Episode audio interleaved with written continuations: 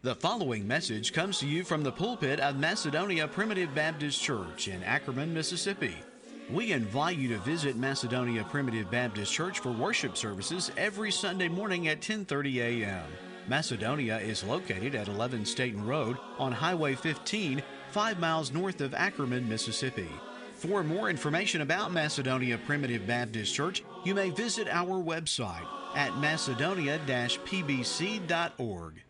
This morning we'd like to go to the book of Nehemiah, and our goal is to consider the remaining chapters of this book by way of summary, not by way of exposition. But in uh, Nehemiah chapter 9, we're after the completion of the rebuilding of the wall, and uh, now they are uh, about to rededicate the wall, and they are renewing the covenant once again with this generation of Israelites. And as we considered together last week, that unfortunately, God's people consistently follow the same cycle. And there's a quote that's attributed to Yogi Berra. It's like deja vu all over again. deja vu means you've already experienced that, and it's like deja vu, but it keeps happening over and over and over again. And why? Why is that the case? Because every person in this world, and even born again children of God, have a natural, fleshly, carnal man and a carnal nature. And Satan has been very skillful in exploiting the deficiencies and the temptations that we are prone to uh, of that carnal man. And as we mentioned last week, he has 6,000, Satan has 6,000 years of experience in testing and seeing what works, and he has some tried and true devices and temptations that have worked not just in individual people's lives, but in generations of people. The same temptations, they, they seem to succumb to the same temptations over and over and over again. So you see this cycle here in the Old Testament of God's people being abundantly and many times miraculously blessed by the Lord. And then, in the midst of prosperity, in the midst of rest, they forget the Lord, many times fall into idolatry and sin. And then, when they get in trouble, when they get in trouble, then they remember that, oh, wait a minute, I'm not as self sufficient as maybe I thought that I was. When we have everything that we need, or we think that we need, and we're in prosperity and we have rest and, and uh, supposed peace all around, we don't feel our dependency and our, our, our need to rely on Christ's sufficiency instead of our sufficiency. And then sometimes when that uh, when that rest is taken away, and now in the midst of trouble, we're reminded of the reality of situation, right? And we see that same cycle over and over. Again. You have rest and peace, disobedience and sin. They get in trouble. They they cry unto the Lord. They pray unto the Lord. They repent. But thankfully, the Lord is of great mercy for Thy great mercy's sake that we tried to consider together last week. So you have that same cycle all throughout the Old Testament, and that's what those Levites are publicly declaring in the first portion of Nehemiah chapter 9, right before they, in this generation, okay, in this generation, they do the same thing that all their fathers had done. They recommit to the covenant, they recommit to service to the Lord. So, after they've highlighted all of that, the highs and the lows, and the consistent roller coaster that is God's people in the Old Testament, and then the consistent roller coaster that has been God's people ever since then through the early days of the church all the way up till today. Not just the roller coaster that is the church in general, but I think we could all uh, relate to the roller coaster that is probably our daily life of discipleship, right? Right?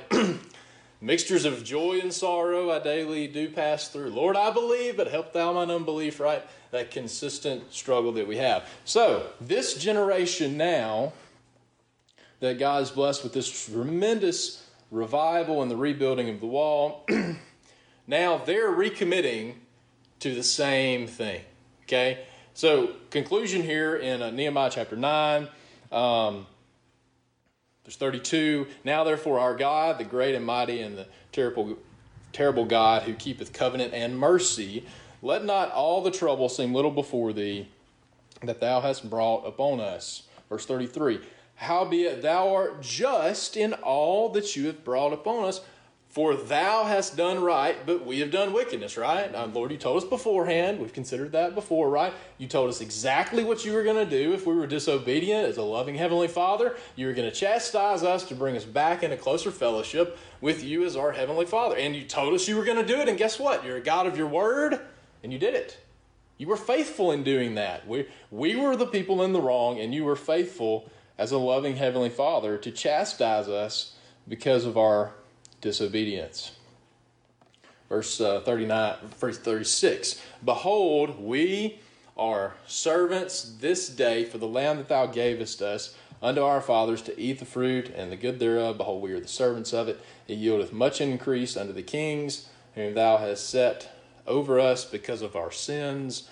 Also, they have dominion over our bodies and over our cattle and at the at their pleasure, and we are in great distress. And because of all this, we made a sure covenant and write it, and our princes and Levites and priests seal unto it, right?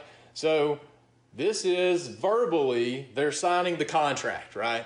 Verbally, they are affirming that we will be held accountable, and they were going to be held accountable anyway, right? but we are publicly confessing that I am acknowledging and submitting that I will be held accountable to the provisions of this covenant. so then in Nehemiah chapter 10, you have a listing off of all the different people that were the leaders of the people, you could say, the Levites, the priests, and the rulers, and that that ratified this covenant that all the people committed to. But what we want to highlight here in Nehemiah chapter 10 is some specific provisions, some specific provisions of this covenant that they publicly declared to be faithful to. Now, obviously, they're being held accountable to the entire Word of God, to the entire law. But I want, to, I want you to notice some specific things that they publicly confess that we are going to be especially mindful of these provisions of the covenant. Nehemiah chapter 10, verse 28. And the rest of the people, the priests, the Levites, the porters, the singers, the Nethinims, and all they had that had separated themselves from the people of the land unto the law of God, their wives, their sons, their daughters, everyone having knowledge and having understanding. They clave to their brethren, their nobles, and entered into a curse and into an oath to walk in God's law. I mean, we're acknowledging, if you remember uh, before the people of Israel went into the land of Canaan, can't remember the names of the mountains now, but uh, half the people stood on one side of the mountain and ha- uh, one mountain, and then uh, half the people stood on the the uh, opposite mountain, and one mountain proclaimed blessings for obedience, and the other mountain proclaimed curses for disobedience. Okay? And they're saying, Lord, we are acknowledging that if we exhibit disobedience in our faithfulness to the covenant, you have every right to bring this judgment upon us. Okay? And they say that we're committing to that. We're committing to an oath to walk in God's law, which was given by Moses, the servant of the Lord, and to observe all the commandments of the Lord our God and his judgments and his statutes. Now, they specific, I want you to notice some specific provisions that they publicly commit to. That we would not give our daughters unto the people of the land nor take their daughters for our sons. Now that that's just a reiteration.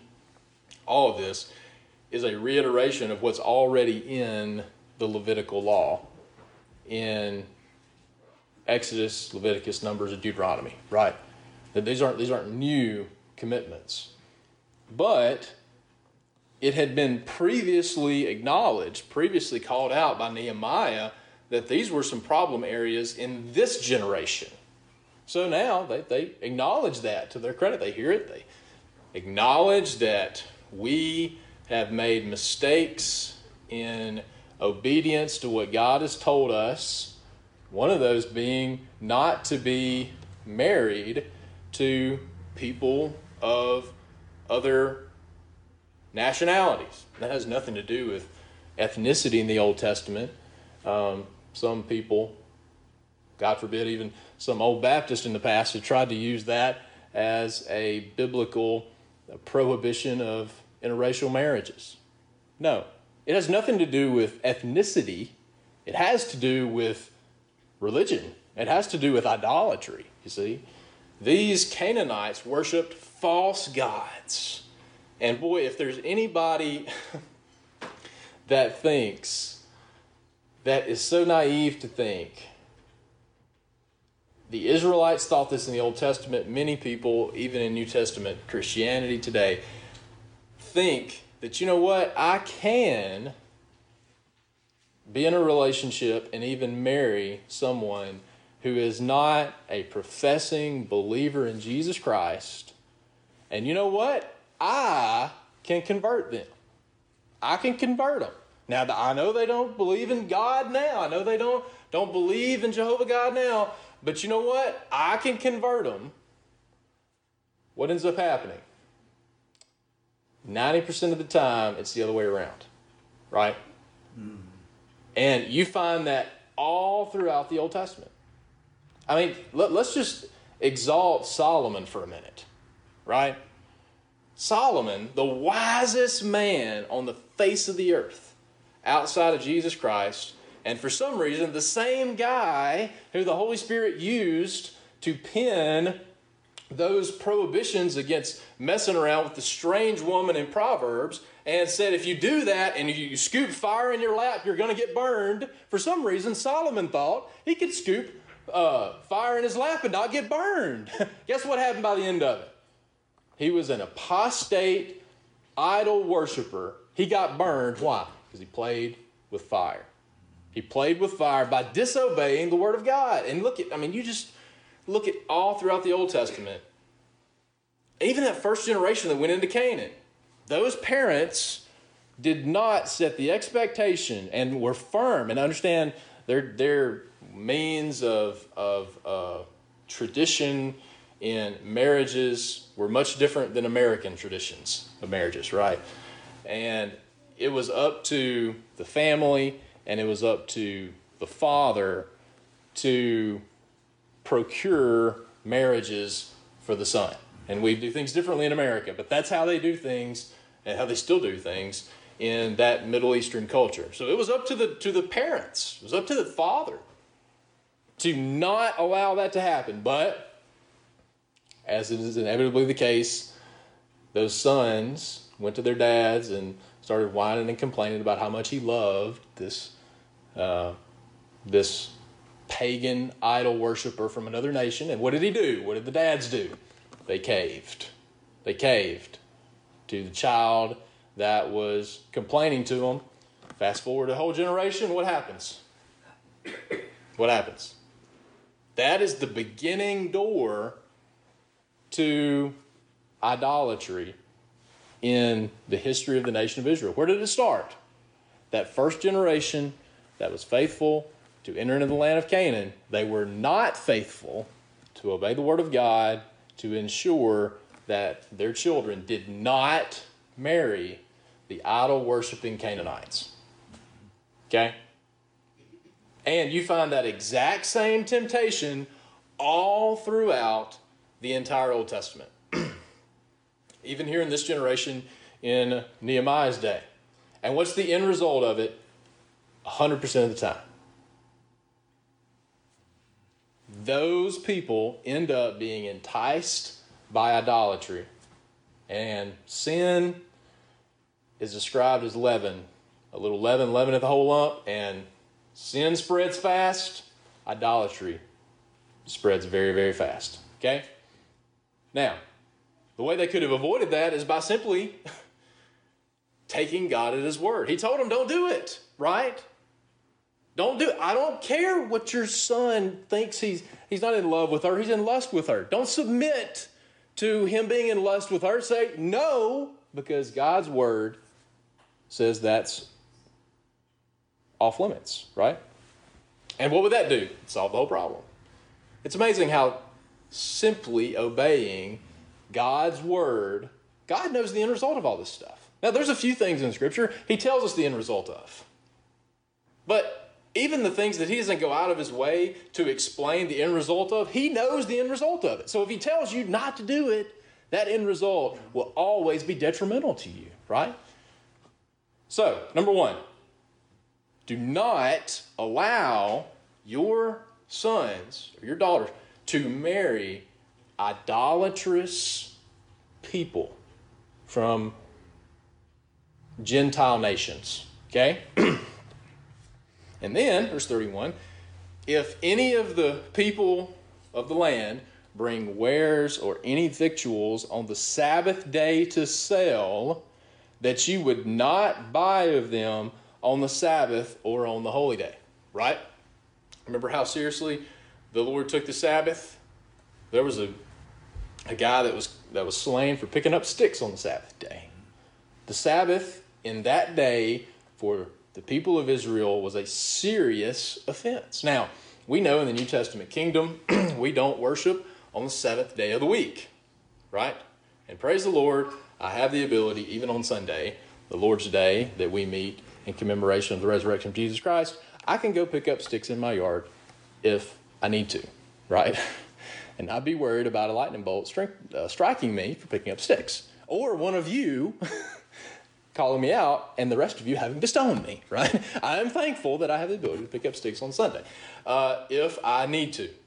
But God has set a pattern that we're not under the Sabbath because Jesus Christ is our Sabbath, right? He is our rest. However, it is, it is beneficial for your physical health, for your mental health, for your emotional health, and also just for your spiritual health to take one day out of seven to rest. Now, I say that we are in just such a unique time period in America that most people in the history of the world have had to work from sunup to sundown. If if they had to, or if they or if they didn't rest one day a week, it would be seven days a week, just to make ends meet to be able to provide for their family. Instead, we've reached this point in America where we have a natural, uh, agreed upon structure of the American work week that gives us two days of rest, right? now, that is not uh, in any way uh, relatable to most of the people of the Bible, right? They had to plant their crops, they had to hunt animals for meat, uh, and they had to work as hard as they could six days a week at a minimum just to make sure that I can make sure that my kids have something to eat, right? But we're just, again, in a, in a different environment today because we have a built in two days of rest, okay? But it's very beneficial for us to take one day out of seven and not do any work on that day, right?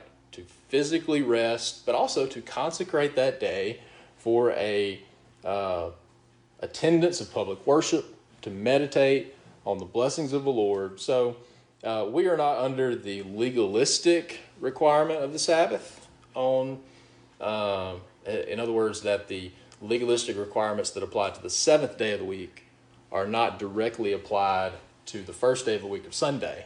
But the principles are still beneficial, right? But in this day, the Sabbath was a big deal. And you were absolutely not allowed to transact business on the Sabbath day. I mean, that was just simple, right? It was directly contradictory to the Word of God. But what we, what we find here is that this generation is just like many of the generations in uh, the history of not just the Old Testament, but the church as well. It's not that we um, cognitively are just thumbing our nose at the scriptures and the Word of God. It's that we just allow a little bit of compromise here, a little bit of compromise here, a little bit of compromise here. And the next thing you know, well, we've drifted a lot farther than we realized that we had, kind of like swimming in the ocean, right? And you just get farther and farther and farther away. And then you wake up and you're like, wait a minute, we're treating the Sabbath day just like every other day in transacting business. And he said, look, this day is supposed to be consecrated to me. And the vendors from the heathen nations, they knew that. And they expected to do business on the Sabbath day. And they had compromised, probably not cognitively. I don't think they woke up and said, We're going to dishonor the Sabbath, right? But just over, there's so much to be said here about the way, we especially see this in the book of Malachi, how compromise and how editing the Word of God to your own personal preference or your own personal situation by the leaders of the people allows everyone else to think it's okay. Mm-hmm. Okay?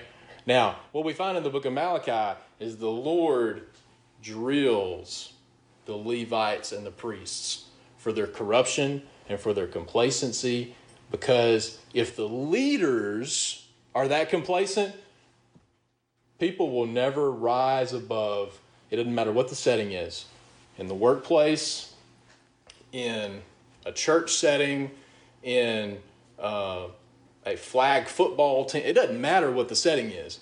People will never rise above the leadership. And if the leadership is corrupt, do not expect the entire organization to be upstanding and operate with integrity, right? So the reason why the people had had this idea that this didn't really matter that much is because there was no leadership to stand up and say, This is contrary to the Word of God, right? Who should have stood up and said that? The Levites, the priests, the spiritual leaders of the people. And when you have complacency and you have corruption in spiritual leadership, you will it will always permeate the rank and file. Okay? Spiritual leadership is very important. Okay, so we'll come back to the Sabbath in just a minute. so they were dishonoring the Sabbath in just transacting business like it was it was just any other day. And then they also committed the end of verse 31 that we would leave the seventh year and the exaction of every debt. Now, one of those is related to that seventh year where they would let the land rest. And that, that should have been that should have been right in the uh, pressure point uh, of sensitivity of these Israelites. Why? Because the whole reason they went into Babylonian captivity was what? You should know this by now, right? The whole reason they went into Babylonian captivity is because they neglected 70 years of letting the land rest on that seventh year. If there's anything we gotta get, gotta get right, we gotta get that right, right? That's the whole reason we went into Babylonian captivity. And they said, we're gonna do it, we're gonna do it. And then also, when it comes in that 50th year, in the year of Jubilee, we're gonna exact every debt. We're gonna forgive those debts. Then they made a commitment uh, to support the Levites and to support the temple and to provide first fruit offerings for the shewbread and a lot of specifics related related to that. So, what do they commit to? We're not going to allow our children to marry idolatrous people from other nations, okay? We are going to observe and remember and respect the Sabbath day to keep it holy and not transact business on that day. We're going to observe the, the seventh year rest of the land. We're going to forgive the debts when the year of Jubilee rolls around.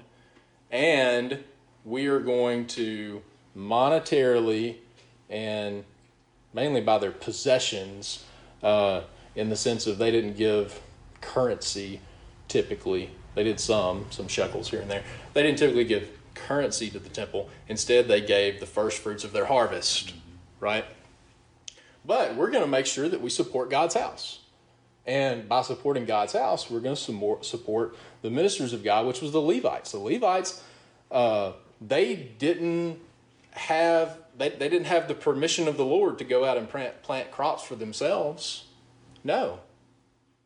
They had a higher calling to serve in the temple, and the Lord ordained that the offerings to the temple would support the Levites because the Levites had a higher calling than for them to go out and plant their own crops. Okay? so, by the way, side note, it's interesting how much of these uh, you could really say if you if you list that out, uh, we could say six provisions, six provisions of the covenant that they committed to.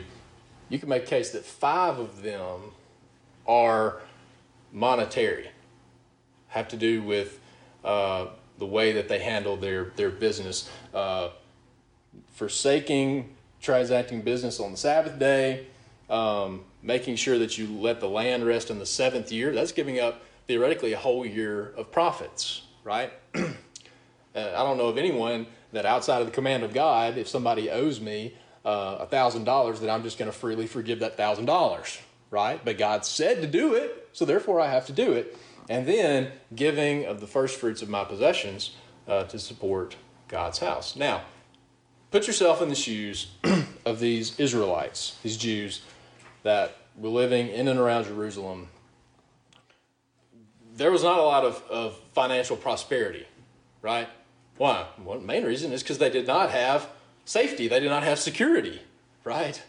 Uh, I can't uh, focus on any type of uh, business or any type of uh, growing my crops outside of my uh, my normal pattern of doing that. Why? Because I don't have walls to protect me. I could be killed by an enemy at any given time, right? So therefore, there was not a lot of financial prosperity. But now all of a sudden they have safety, right? They have they have a safe wall. So now there should be a little bit more. And but people that have been struggling with poverty, been struggling with uh, barely making ends meet. Now there's going to be a little bit more prosperity, you see, because there's safety.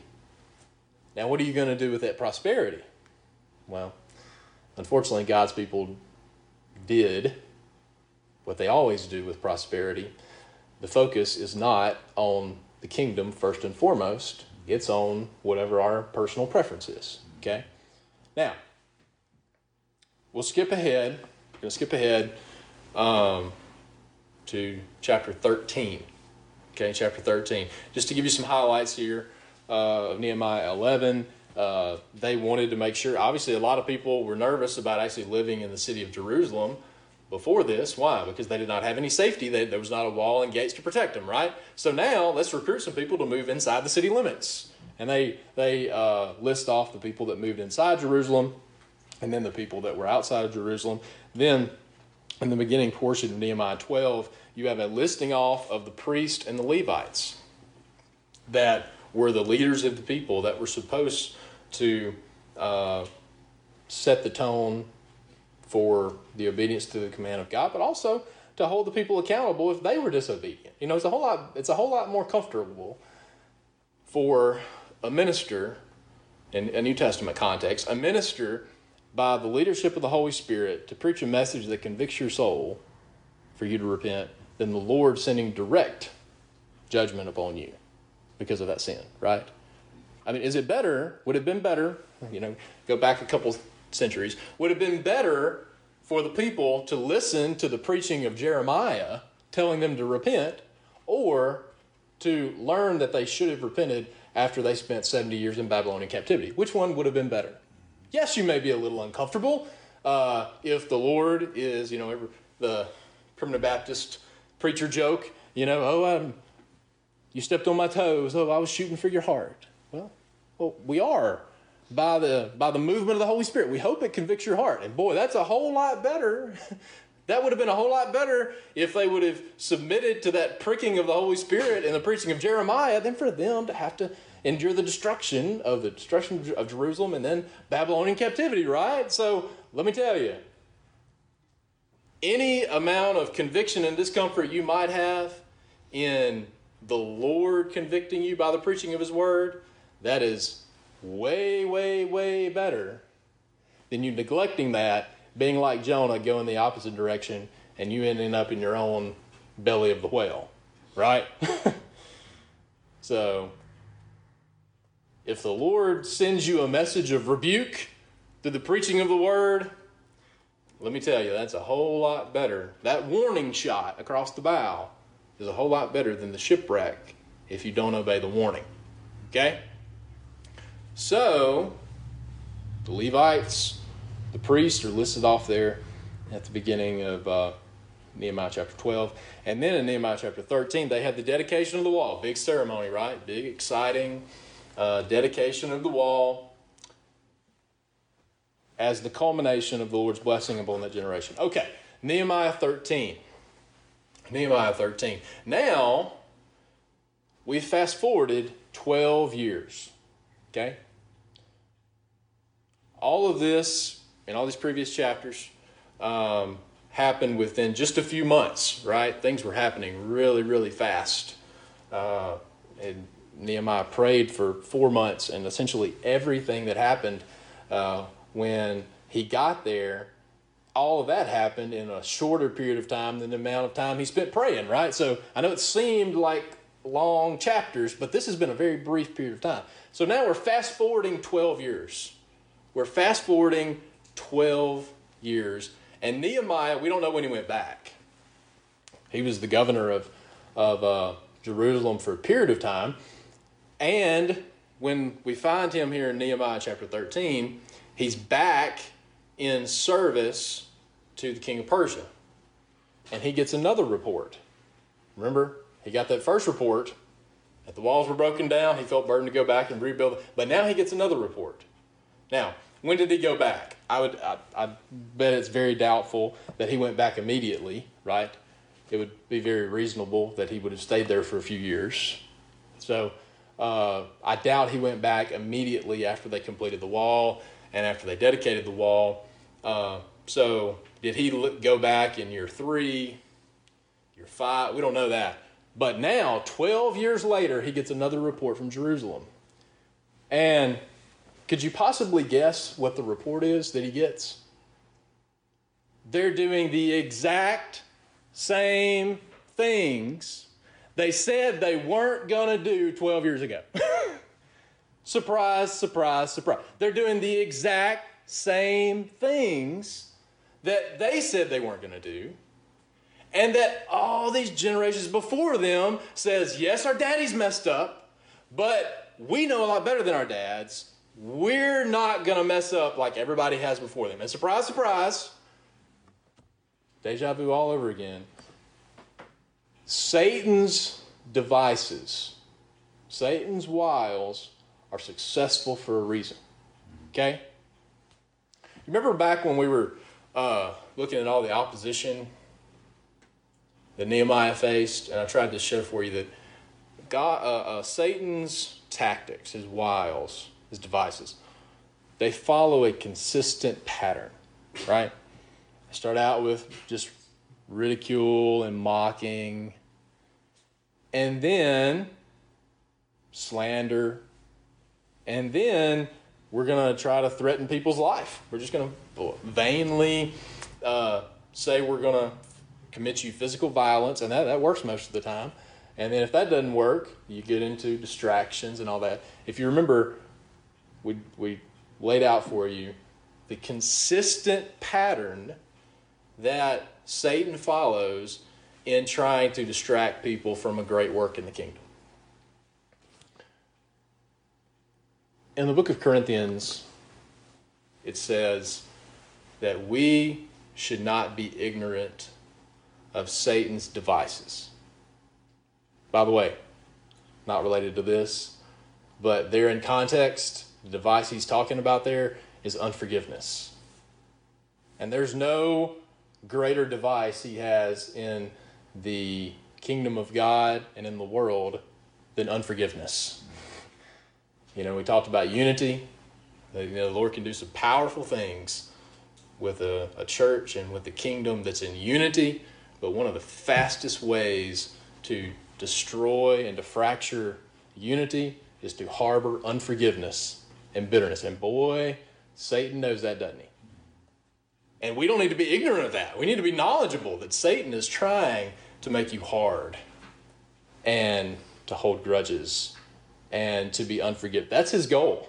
That's his goal because it's one of his most effective devices. Okay? Now, what we find here is that he is exhibiting, once again, these are his go to devices, right? because they work in every generation. They work in every generation. So Nehemiah gets this report 12 years later that there's supposed to be a separation, Bible. Okay, let's jump in here. Nehemiah chapter 13, verse 1. On that day, they read in the book of Moses in the audience of the people, and therein was found written that the Ammonite and the Moabite should not come into the congregation of God forever, because they met not the children of Israel with bread and with water, but hired Balaam against them that he should curse them. And then, see now, you let boy, a lot happens in 12 years, right? You know, that that number may sound small, but I just think about where I was at 12 years ago. Man, 12 years is a long time but yet it's such a short time at the same time, right? But in only 12 years, what has happened to this revival, this amazing revival in Jerusalem in the, in the aftermath of the rebuilding of the wall?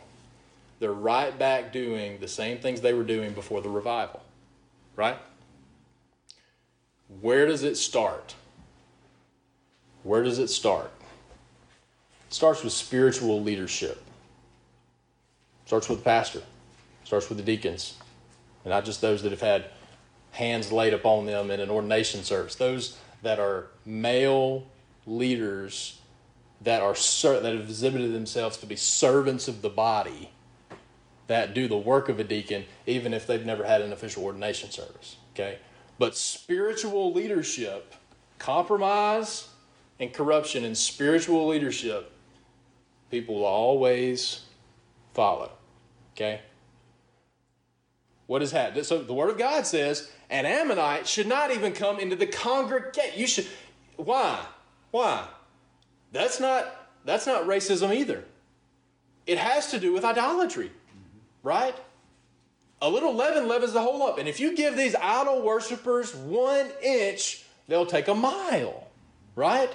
That's what happens consistently. So do not allow them to come into the congregation, not even within your fellowship. But it's not just that they were fellowshipping and Tobiah. Okay, uh, verse 4. Eliashib, the priest, having the oversight of the chamber of the house of God, was allied unto Tobiah. Do you remember him? He was the chief enemy that was trying to distract the rebuilding of the wall. And furthermore, not only was he the chief enemy along with Sanballat, He's an Ammonite. He's an Ammonite. He's not even supposed to be in your fellowship. And you don't know what this priest was allowing him to do? He had prepared for him a great chamber in the house of God, and he had given this man, this, this Ammonite that wasn't even supposed to be within the fellowship of God's people at all, he had given him a room in the house of God to essentially a storage locker to put his own stuff in. Who allowed that to happen? The priest that was in charge of the temple. Now, if the people, if the, if the leadership is compromising like that, what do you expect the people to do? Right? They're, they're not going to rise above that. People will never rise above leadership ever. Now they can they can fall way below it, no doubt about that. You can have good leaders and people can still drop the ball, but they will never rise, no matter what the setting is. Workplace, relationships, the home, the church, doesn't matter. People will never rise above bad, especially corrupt leadership. And boy, what happens when Nehemiah finds out about this? You know, he's. uh, I feel like that he he was zealous, uh, but I feel like he probably got up in the flesh a little bit, the way that he's responding to this. But you know what? If I had invested as much time as I had in this, I'm the one who made the commitment to go and lead y'all to and I'm the one who led the revival. Obviously, the Lord guided him to do that. The Lord gets all the glory for it. But listen, I led you in a revival. You committed that you're not going to do these things, and now I find out you're doing the exact same things before. We'd all be a little hot under the collar, right? But now he just, you know, he's maybe a little dramatic here. He goes in and he gets all of Tobiah's stuff and he just throws it out. Well, you know what? Radical sin sometimes requires radical repentance, dramatic changes. And Nehemiah exhibits many traits of good, godly leadership. But you know what? He needed to make an example out of this. I mean, it's not just it's not just saying, "Oh, Tobiah, okay, you can't come to you can't come to supper on Saturday." He gave him a room in the house of nobody's supposed to be in there other than the Levites, right? Even, even the rank and file Jews weren't allowed in there. And they were allowing an Ammonite in there? Boy, Nehemiah was justified in being hot under the collar, right? He, he uh, like Jesus, he got his own little whip and he scourged, he scourged Tobiah right out of the house of God. You know, we need to have a we need to have a righteous zeal with humility and love, but we need to have a righteous zeal for the things of God. And boy, if something this egregious is happening, boy, it take it takes radical steps to deal with something this egregious. Okay? Okay. Also, now, I'm speaking candidly, and you know, uh, the Apostle Paul kind of writes in, uh, especially in 1 Corinthians 7, they're asking him a lot of really hard questions about, about marriage and divorce and virgins and all this stuff. And in some of that, he says, you know what? I'm going to give you my opinion. This is, this is the, my version of that. Uh, this is not the KJV version, but I'm going to give you my opinion, but I'm not speaking on behalf of the Lord. Now, the Holy Spirit was inspiring him to do that, but he didn't have enough confidence uh, to speak on behalf of, of the Lord in this matter. But you know what? I can speak as a fool in this regard. Can you blame the people at all for not wanting to support monetarily the temple and the Levites if the Levites were that corrupt? As a nat now, that does not give you an excuse just because just because you're not happy about how things are in the kingdom or in the church doesn't mean I just take my ball and I go home. You go, you go and you be part of the solution. Okay? But you know what? I don't blame the people one bit for saying if the leadership in the temple is allowing an Ammonite to have a storage locker in the temple of God, I'm not going to give my hard earned first fruits of the harvest to support them. in a natural sense, I can I can understand that, but that's a slippery slope.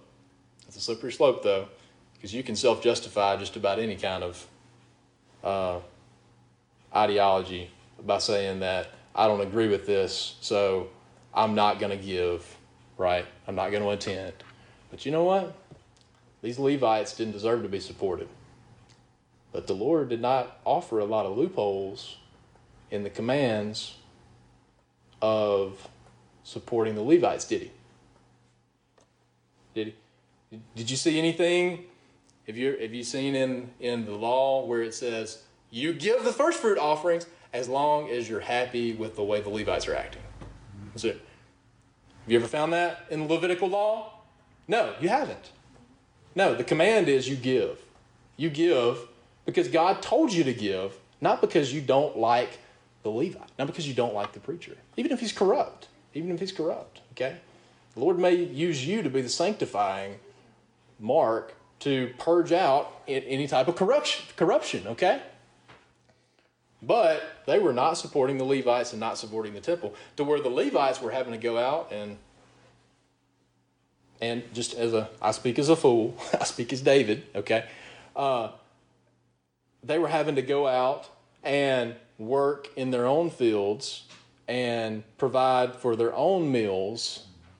And there's a sense in which they deserve that because of their corruption. Okay?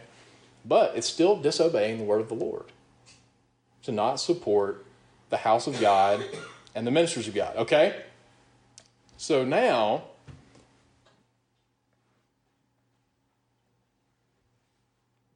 they address the Sabbath. Okay? It's verse 15, Nehemiah chapter 13, verse 15. And in those days saw I Judah some treading wine presses on the Sabbath, bringing in sheaves, lading asses, and also wine and grapes and figs, and all manner of burdens, which they brought in Jerusalem on the Sabbath day. And I testified against them in the day wherein they sold victuals. And then there dwelt men of Tyre also therein, which brought fish and all manner of uh, ware and sold on the Sabbath unto the children of Judah and in Jerusalem. And then I contended, and notice, with the nobles. You see, leadership, corruption in the leadership. I contended with the nobles of Judah and said unto them, What evil thing is this that you do, and you profane the Sabbath day? Which you know, you can't expect to hold the rank and file accountable for the Sabbath day if you neglect the Sabbath day, right? You know, translate that to a New Testament ministry. That's why the New Testament ministry has to be an example of the believers in not just there's many men that have had a, a powerful preaching gift but the, the more important thing than your preaching gift is your character and your integrity. Because you can't lead, and you certainly can't hold other people accountable for their disobeying the word of God if you're doing the exact same thing, right? You know, how can I? That's why he says um, he can't be a drunkard. Okay, how are we going to be able to deal in a disciplinary way if there's someone that's going out, a member of the church that's getting drop dead drunk every night of the week, how can I go and represent the church in an accountability manner if I'm doing the exact same thing, right? No, the Lord will not stand for that hypocrisy, okay? So the the leadership is neglecting the Sabbath day. So what are the people doing? We don't view the Sabbath day very highly either. Why? Because the nobles are setting a corrupt bar. Okay? So Nehemiah finds out and he corrupts, he, he, uh, he rebukes the nobles. Did not, you know, I mentioned this, uh, we've been going through the disciples uh, in going through the Gospel of John and uh, the, the disciples' consistent unbelief and you and you look at them and you're like, guys, why can't you figure this out? This is not as hard as you're making it. Why can't you just trust that God is going to provide for you? And in a, in a very similar way, I can identify with this, maybe you can too.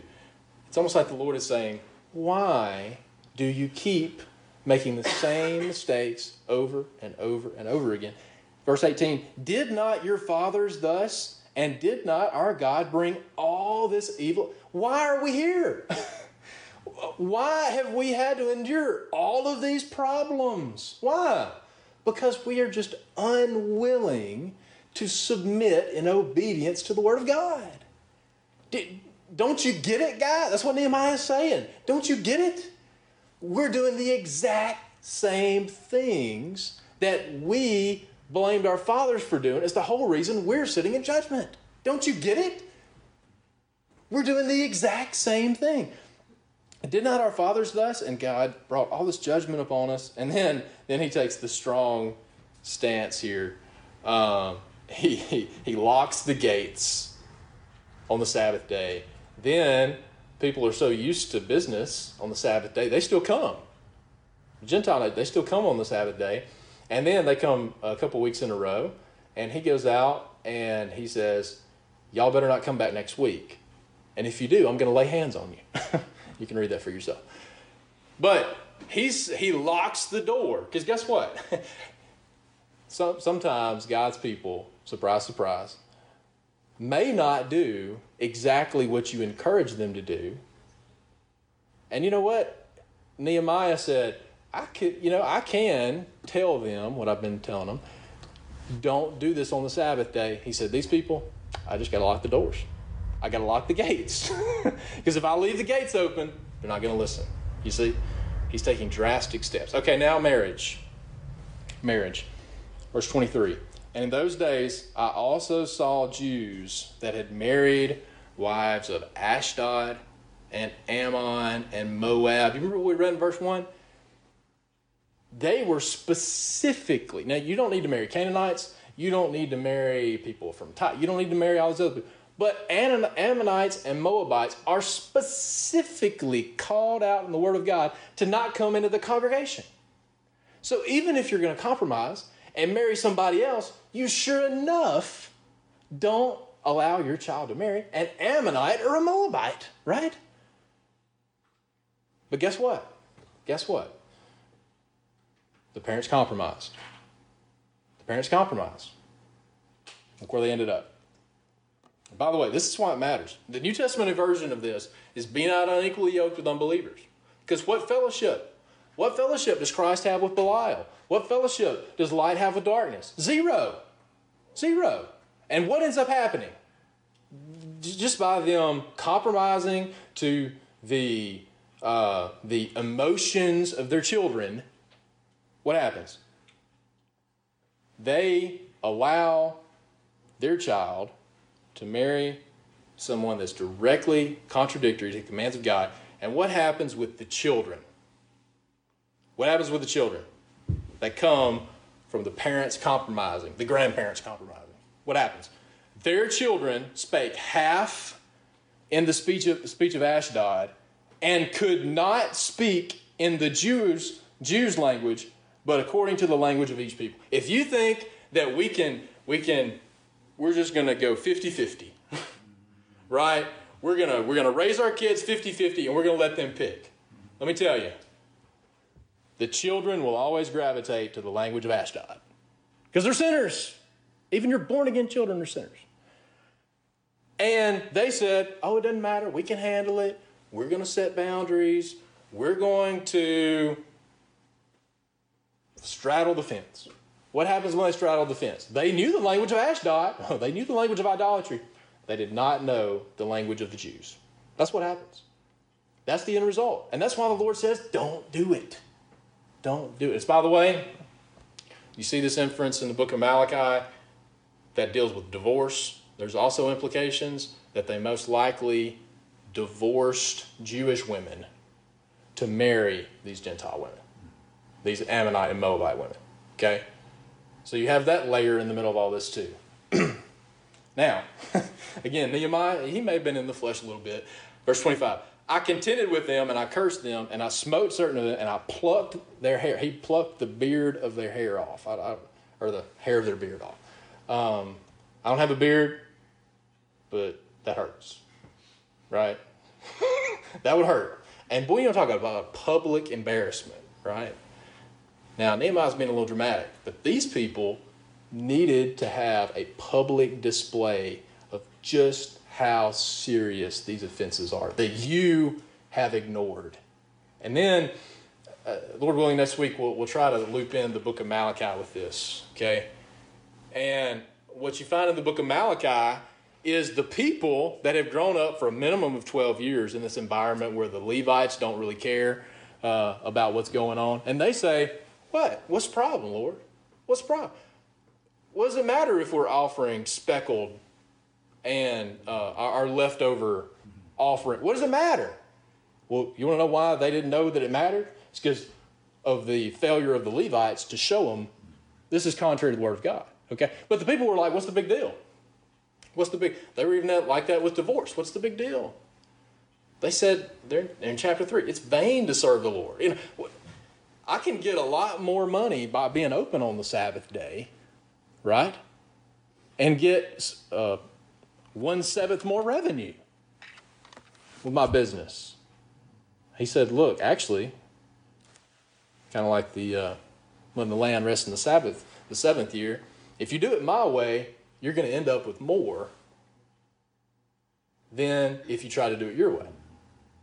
If you do it my way, you're going to get double on the sixth year. If you do it my way on that year of Jubilee, you're going to get three times on the 48th year. You see? If you do it my way, you're going to end up with more. But obviously, God's people make that same mistake over and over again. And notice this. We mentioned Solomon earlier. This is what Nehemiah brought, draws it back to. Um, verse 25. Contended with them, saying, Ye shall not give your daughters unto their sons, nor take their daughters unto your sons for yourself. Did not Solomon, king of Israel, sin by these things? Don't you remember the story of Solomon? Don't you remember the prosperity of Judah when they were still in the United Kingdom? And then don't don't think it's it's just randomness or happenstance that the kingdom was split right after Solomon. You want to know why God did that? You want to know why God raised up Jeroboam to split the kingdom? Was because the leader Solomon, who should have known better more than anybody, he was enticed by what?